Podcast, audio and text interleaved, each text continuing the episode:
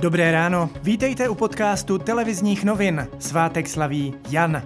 Dnes očekáváme oblačnou až zataženou oblohu. Na většině území se objeví déšť nebo přehánky, na Moravě ojediněly i bouřky. Teploty vystoupají na 19 až 23 stupňů Celzia. Na severovýchodě bude kolem 18 stupňů. Novela zákona o státním rozpočtu na letošní rok se schodkem půl bilionu korun prošla prvním čtením. Jednání ve sněmovně provázela velmi emotivní diskuze.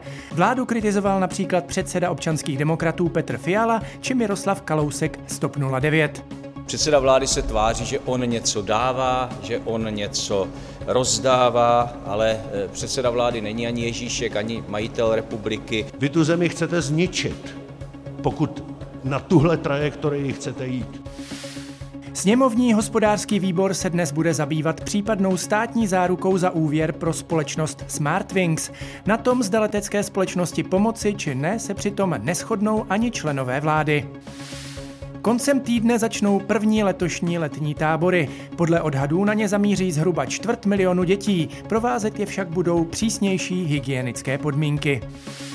Nejméně 8 obětí a dva pohřešované si zatím vyžádali červnové povodně v Česku. Škody půjdou do 100 milionů korun. Nejpostiženějšími oblastmi jsou východní a severní Čechy a severní Morava. V Liberci významně stoupl počet nakažených COVID-19.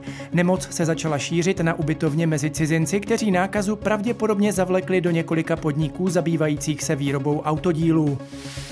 V jaderné elektrárně Temelín pokračuje odstávka druhého bloku. Důvodem je modernizace zastaralých zařízení. Ta vyjde na bezmála 2 miliardy korun. Elektrárna díky ní bude vyrábět více energie a sníží emise až o 20% Mexikem otřáslo zemětřesení o síle 7,4 stupně. Na jihu země zemřel jeden člověk. Otřesy byly cítit i v hlavním městě. Podle dosavadních informací nebyl nikdo další zraněn. Turecký Istanbul sužují přívalové deště, kroupy a silný vítr.